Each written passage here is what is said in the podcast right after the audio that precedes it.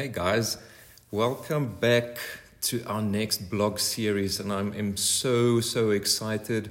I'm supercharged for this topic of engaging your new creation body.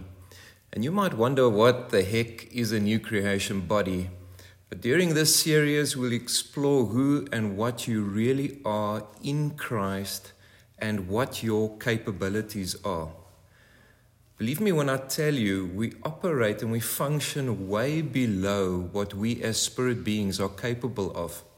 Neuroscientists' research shows that we, as human beings, are at, use a tiny percentage of our brain power, something like 5 to 8%.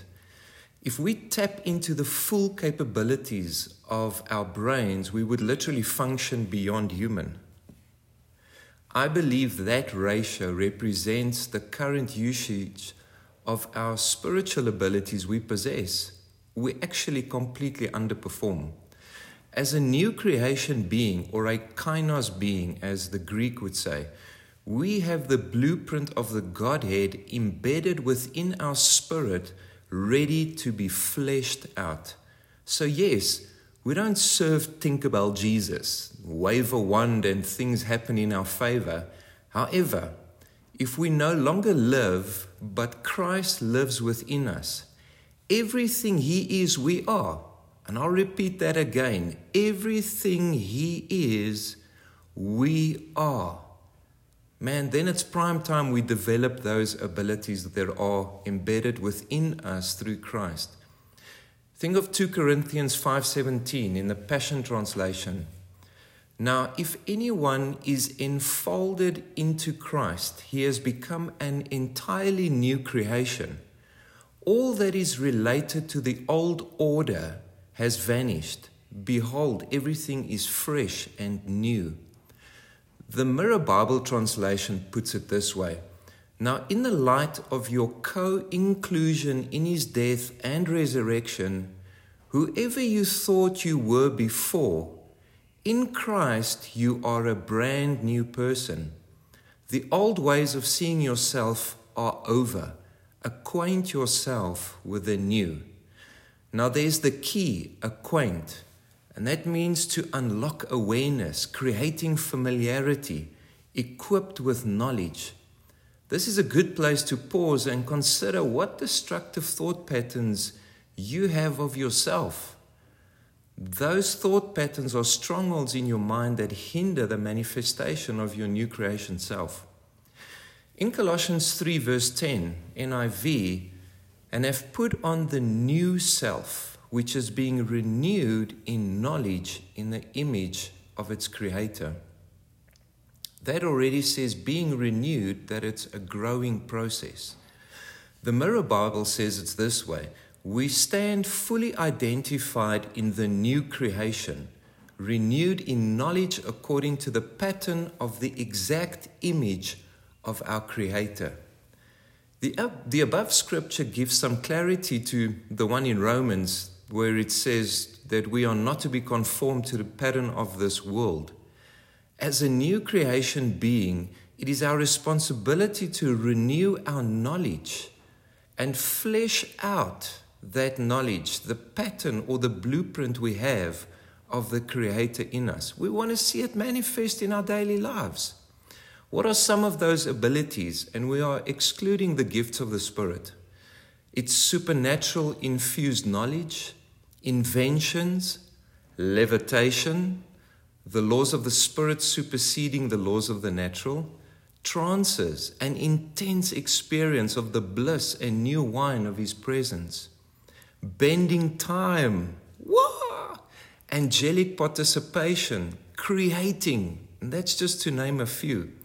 And of course, being able to love your mother in law, but we'll leave that one there. We'll be delving into deeper into these coming weeks.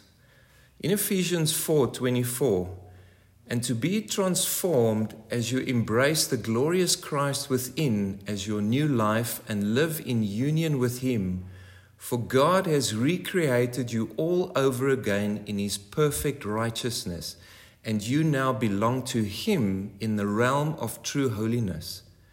The Mirror Bible translation says it this way Immerse yourself into this God shaped new person from above. I read, read that again. Immerse yourself into this God shaped new person from above.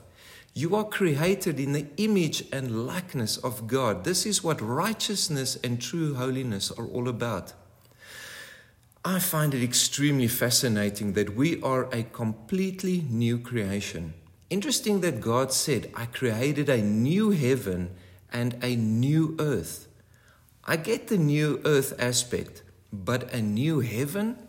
Why the need for a new heaven? I firmly believe that it has to do with our new creation beings. Kainos means something that hasn't existed before. We are not upgrades. We have been made completely new, and that new contains the blueprints of the new heaven and the new earth. Did Yahweh change creation because his sons are a new creation? When I asked Jesus about it, he merely said, Doesn't heaven exist in you? When you changed, everything else had to be realigned to the new blueprint that lives in you. That blueprint is alive. It teems with heavenly beings manifesting new creation, all inside of you.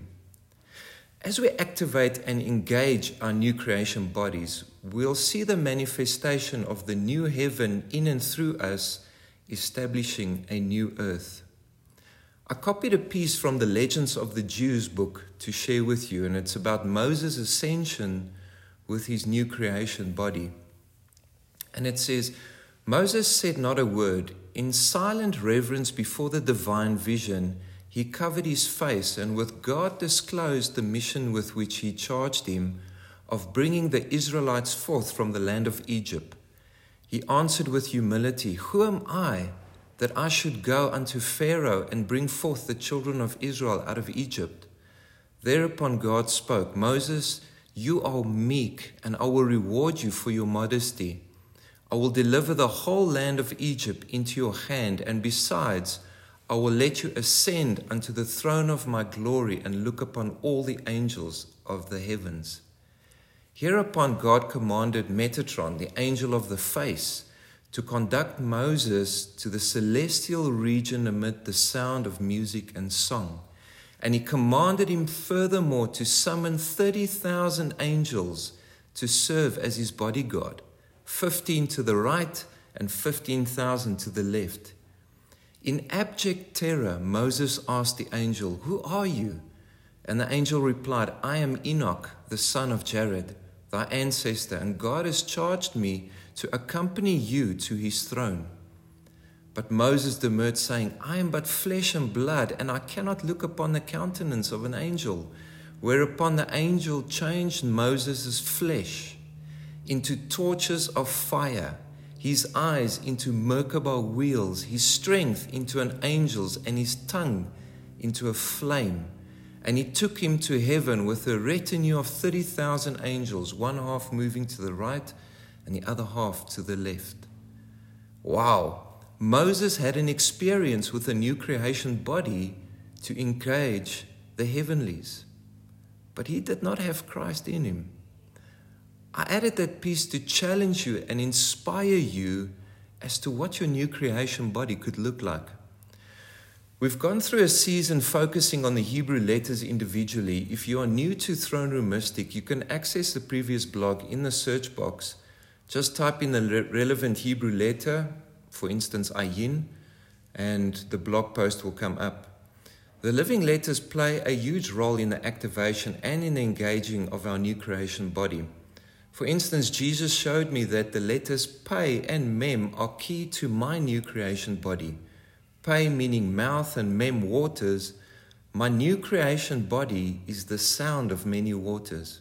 My calling and scroll lines up to my kainos being. Allow it to start brewing in my spirit. So allow this to start brewing in your spirit. Because in our group activation on Wednesday, we'll be centered around identifying our new creation body. And then we'll step onto the sea of glass and we'll start to trade into it. As we move to a close in Ephesians 4:23 it says now it's time to be made new by every revelation that's been given to you and to be transformed as you embrace the glorious Christ within as your new life and live in union with him.